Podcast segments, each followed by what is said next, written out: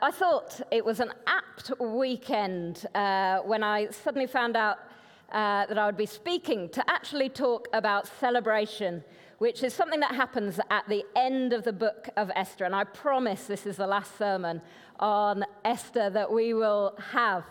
But celebration, so coronation might not be your thing. You might not have had a street party. You might not have celebrated anything this weekend.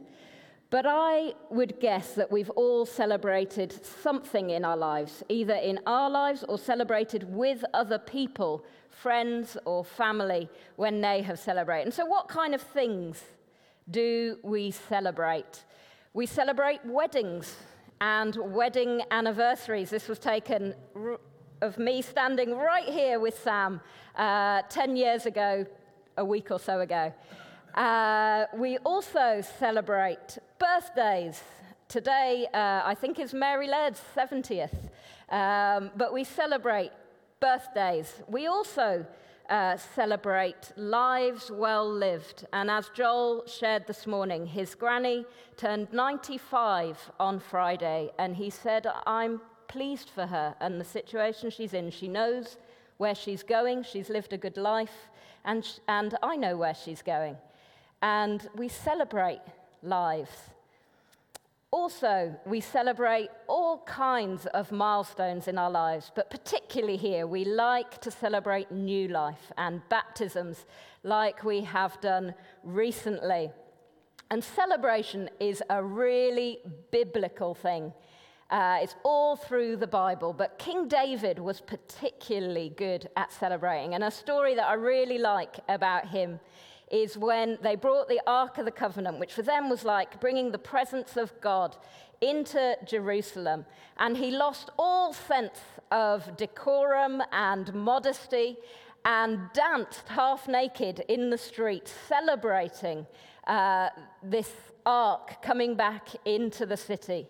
And meanwhile, his wife watched on and despised him and was embarrassed of him.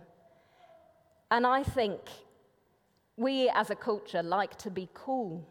But I actually think being cool and slightly numbed and slightly distanced, not if maybe we celebrate in a slightly quieter way, that's fine. How we celebrate is fine. But being cool and removed and saying, actually, it's not cool to feel emotion, to cry, or to laugh and celebrate. That isn't actually very biblical. It's far more biblical to celebrate, to go for it. And I wonder which one we are. Are we the cool, calm, looking down on the people that maybe go a bit over the top, that feel things a bit too deeply? Or are we the one that embarrasses everyone, that celebrates, that mourns, that laments, that feels, that really lives life fully. Which one are we? Um, we're going to be looking at celebration in Esther 9. What can we learn from the book of Esther about celebration? And, and to ask my brother to come read. And while he comes up, just going to tell you up till this point Esther is a story of deliverance. Esther is a Jewess. She's in exile and she ends up getting taken off her family to become the queen of the Persian Empire. And the enemy of her people, Haman, got approval for a decree to annihilate all of her people. But Esther, encouraged by her uncle, goes to the king, risks her life, but manages to get his support so that they can defend themselves against this threat. And so they are given permission to defend themselves against their enemies.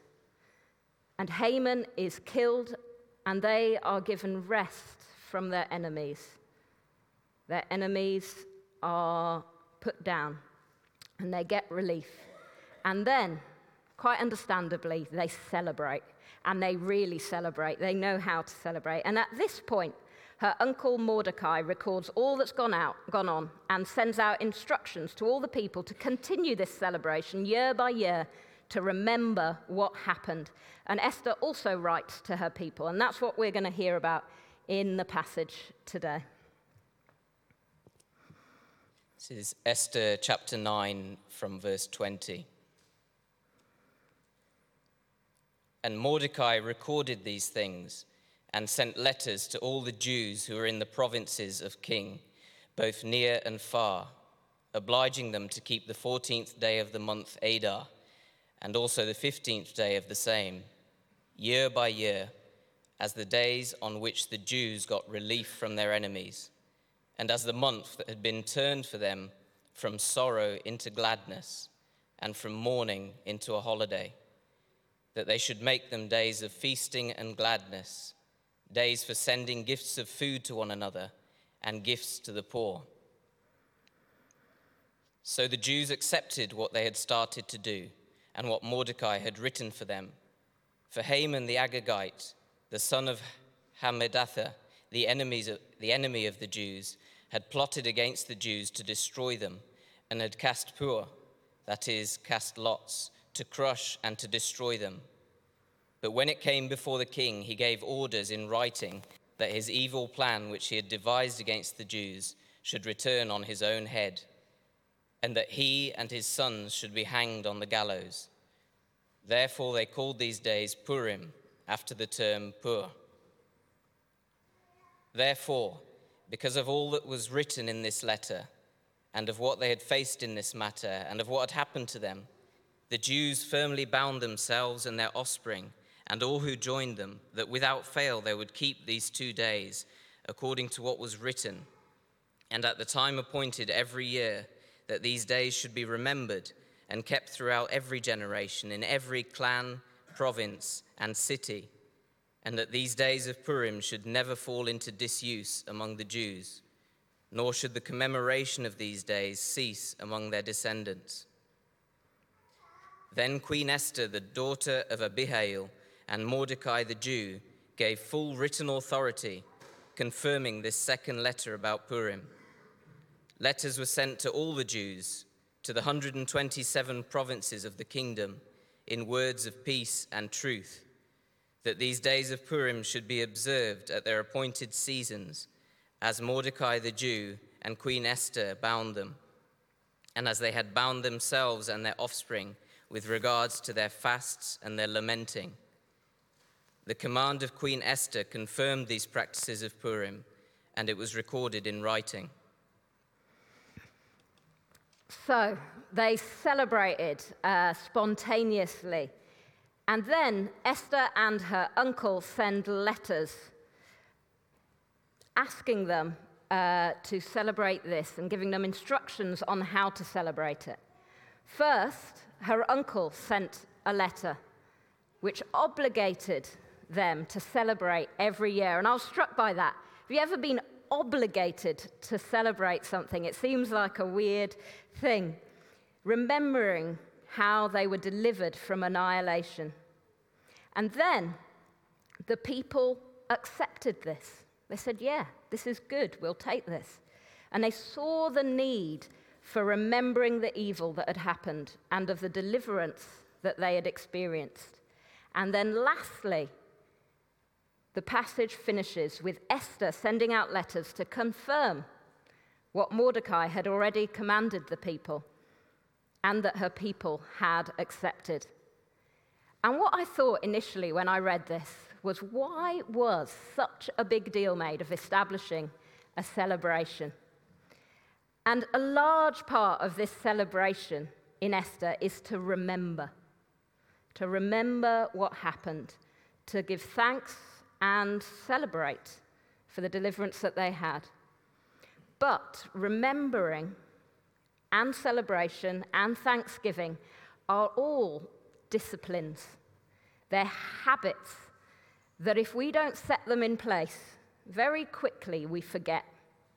Very quickly, if we don't consciously adopt them as practices in our life, we forget and we go about our normal life. And that's why they make such a big deal of putting this into practice. So, what I want to look at tonight is three things. What does this story show us that is important to remember in how we celebrate? And the first one might not be the most obvious one. The Jews knew the importance of remembering the pain and terror that preceded deliverance. Esther includes in her letter to the people that they should lament and fast. And some Jews do fast the day before this celebration of Purim, even today. The reason for this, David Firth writes, there is a sense in which we can only appreciate the wondrous joy of deliverance if we also remember the pain and terror that preceded it. And this is true in a lot of situations. In our family, uh, some years ago, my cousin suddenly died, and she was pregnant, and her baby died. And it was awful. And obviously, we lamented, we mourned. But one of the lasting effects of her death is that we really value family celebrations now. We want to be there. We want to be at weddings. If we have to fly halfway around the world, we want to go. We want to celebrate birthdays while we can, while we have them with us. Life has become that much more valuable because we've lost something. And often, through suffering, it helps us value and not take for granted when things are all right. Where normally, if things are all going fine, it's easy to take them for granted. And so, we want to be a people that, like in the story of Esther, that we remember what we were before. We remember for us what we were before we had Jesus. Easter wouldn't be a celebration if we'd been fine without Jesus. If we didn't need his salvation, if there was no point in him dying on the cross, Easter wouldn't be a celebration. We need to remember what life would be like if we didn't have him, if we didn't have that hope. And if you don't know him yet, come along on a Wednesday night and ask questions and ask us what that hope is. But Easter is a big celebration for us because it's a celebration of Jesus delivering us. And secondly, we want to remember and share the difficult times. And this might be smaller and on a more personal level. We often, as a church, share answers to prayer things that have happened that we want to celebrate. But it's also important to share with each other when we're struggling. There's people that put uh, things down on the prayer list, and it's important that we include people that are experiencing pain and difficulty so that we don't exclude them from our worship, from our life together, but that we can point them towards the hope that we have. And when deliverance comes, we can celebrate together in a more meaningful way. The second thing that the Jews in the story of Esther knew was the importance of remembering how God has been at work. This was a celebration that they were going to celebrate every year, they were to celebrate it without fail. We have to dis- develop this discipline if we are going to persevere over the long run because more hardships are going to come. We give thanks for what he's done, which leads to an anticipation of what he's going to do. A consistent theme throughout Scripture is the importance of pausing to remember those times we have experienced God at work in our lives. And it's not just Esther, where they, the Jews are told to do this. Passover, they were delivered from being slaves in Egypt. And they celebrated this every year, remembering the awful situation and remembering what they were delivered from, what God did for them, and celebrated that deliverance. In the New Testament, when Jesus, for the first time, took the bread and the wine and began the uh, tradition of communion that we celebrate together often, he said, Do this in remembrance of me. It's a biblical habit to remember what God has done for us. Remembering past deliverances changes our perspective for the future.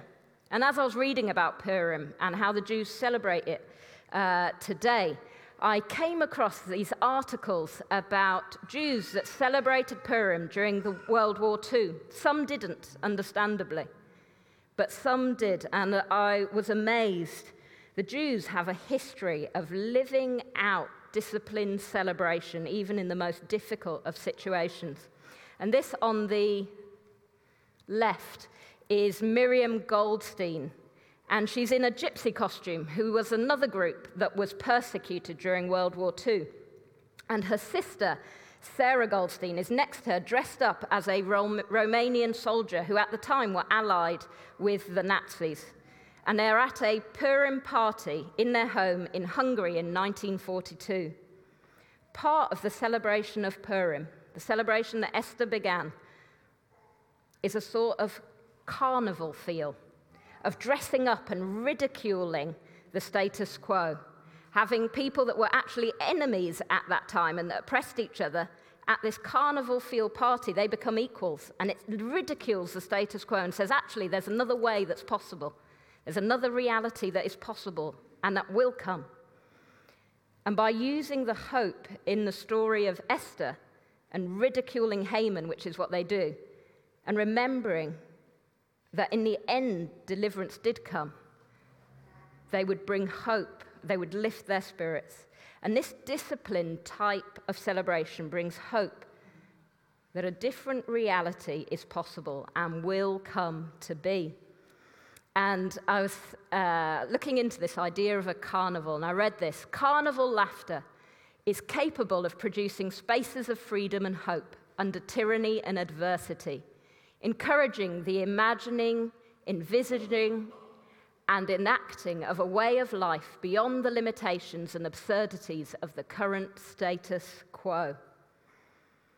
And this is one of my favorite depictions of Jesus. We follow Jesus, a man who lived under an oppressive power, who was unfairly condemned to death and was then executed by them using a method that was later outlawed because it was declared to be so horrendous and inhumane.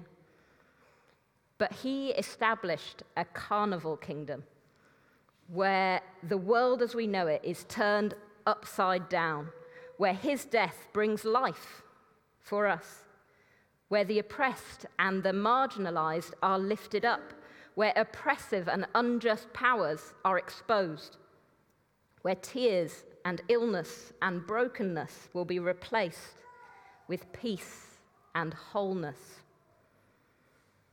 And like I said, if I was to choose my favorite depiction of Jesus, I'm not big into images of Jesus, but if I was, I think it would be this one. I think often we think of him as serious and stern. But he was a man who expressed emotion. I hate to break it to you, he wasn't British. He was Jewish and he expressed his emotion openly the sadness and the tears, but also the joy.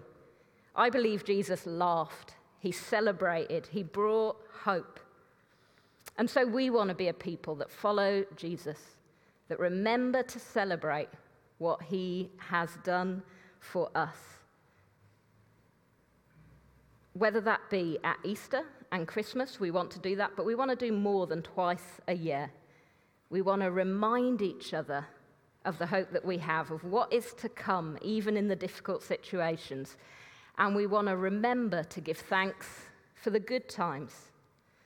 As we go into our weeks, do we incorporate thanksgiving to God into each day and the way that we live, the way that we work and relate to people?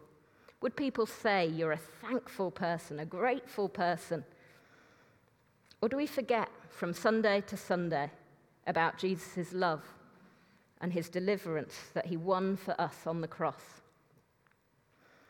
I know I often talk about Sabbath, but Sabbath, one of the aims of Sabbath is to have a day where we stop doing all the stuff and we remember what he's done for us. We give thanks. That's a big part of Sabbath is celebrating and giving thanks. It's bringing us back into perspective when the toil of the week has got us down, has got us moaning, has got us stuck in a rut. And this discipline of celebration gives us the memory and the hope to keep going, even when things are a bit tough. And then, thirdly, the Jews in the story of Esther knew the importance of enabling all to celebrate the good news. Esther specifies actually, no, it's Mordecai specifies in his letter that part of the practice of celebration is sending gifts to the poor.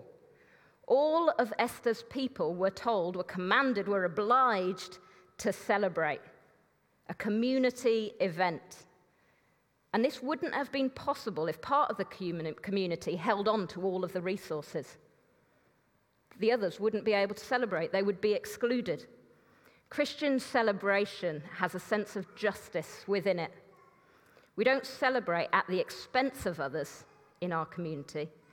Part of the joy of celebrating is sharing generously with others, others who can't pay us back, and enabling them to celebrate. And we've got that sense of giving gifts, and it mentions giving gifts to family and friends, and we do that often in our celebrations. But is it part of our celebrations to give generously to those who can't pay us back, to those who otherwise wouldn't be able to celebrate in the same way? As I was looking uh, at the stories of the Jews celebrating Purim during World War II, I read about this.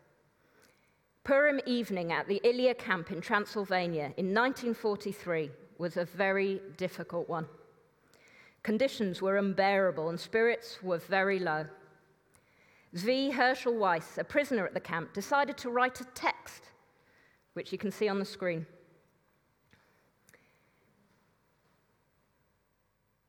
Sorry, I've lost my place. And he hand wrote this text in Yiddish, combining the story in the book of Esther with the story of the inmates. And Zvi was known for his humor amongst the inmates. And Zvi read the manuscript accompanied by music. And that is how the Ilya camp celebrated Purim in 1943. Zvi wanted to lift the spirits, he wanted to remind them of the alternative that could be. And we could learn a lot from his determination to enable those around him in dire situations to celebrate and to find a way of using what he had, in his case, humor and creativity, in order to lift people's spirits. What can we share to enable other people to celebrate?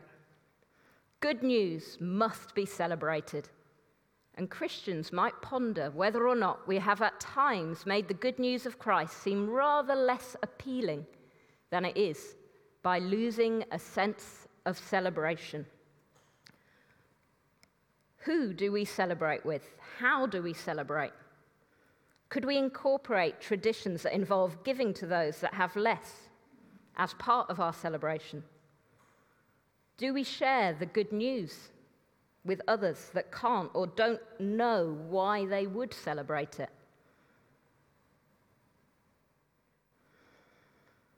So, as we come towards the end, who are you? The one who recklessly celebrates and laments and feels both joy and sadness and fully lives life? Or the cool one who goes around slightly numb to life despising the ones who step out of the accepted norm of how someone should act, often feeling perhaps a bit miserable and bored. I challenge each one of us to think about this. And if the answer isn't the one that you would like, ask God to fill you with His joy, with His life, with His Spirit. And to help us change to become more like him, to become more like David, a man after God's own heart, and more like Jesus, who wept and celebrated and really lived life to the full. Let's be a people, as we go into this week, let's be a people that don't forget, that accept, like the Jews did in the story of Esther that the good news is worth celebrating. Let's be a people that celebrate well, knowing and acknowledging the importance of remembering the pain and the terror that preceded deliverance. That acknowledge the pain and the struggles that are ongoing within our community and around the world. But also a people that include remembering and giving thanks for how God has been at work within our celebrations, so that even in the hardest times, we can have hope for the future and for God's kingdom, where everything will be turned upside down. And let's be a people that know the importance of enabling all to celebrate the good news, not keeping it to ourselves, but expressing our joy in our own ways, but expressing it. Expressing our joy, our celebration regularly. On Sundays, yes, but also throughout the week, living generously out of a gratitude for Jesus, for his love for us. And as the worship group come back up, is the sung worship at the end just a tradition we go through? Is it just something we do without thinking about? Are we just going through the motions? Or are we celebrating the good news that the words speak of? I encourage you tonight to join us in celebration. Let's celebrate together. And if there's something in the way, I haven't actually said to them, but there's people who are willing to pray for you. I think there's people with lanyards on. If, if maybe you scatter yourselves at the sides, if there's something you would like prayer for, we want to be a church that gets alongside you. If you feel this just celebration is not something I can manage tonight, I encourage you go ask for prayer. Ask them to pray for you. We want to get alongside you in the difficult situations too. And don't worry about feeling self conscious. We, the rest of us, your job is to celebrate and not to be looking over there. We want to be a people that celebrate together and that encourage each other and get along inside each other. Let's pray. Father, we thank you that you came to earth, that you felt all the emotions that we feel, that you're okay with us feeling all those emotions, even to the extreme, and expressing them to you. And Father, we, we pray that we would know the good news in our hearts, that we would celebrate what you have done for us, and that we would come alongside those that are in difficulty that we would be able to point to a hope in you, to your kingdom. But in the meantime, that we would be able to walk alongside people, that we would lament well, and that we would celebrate well. Amen.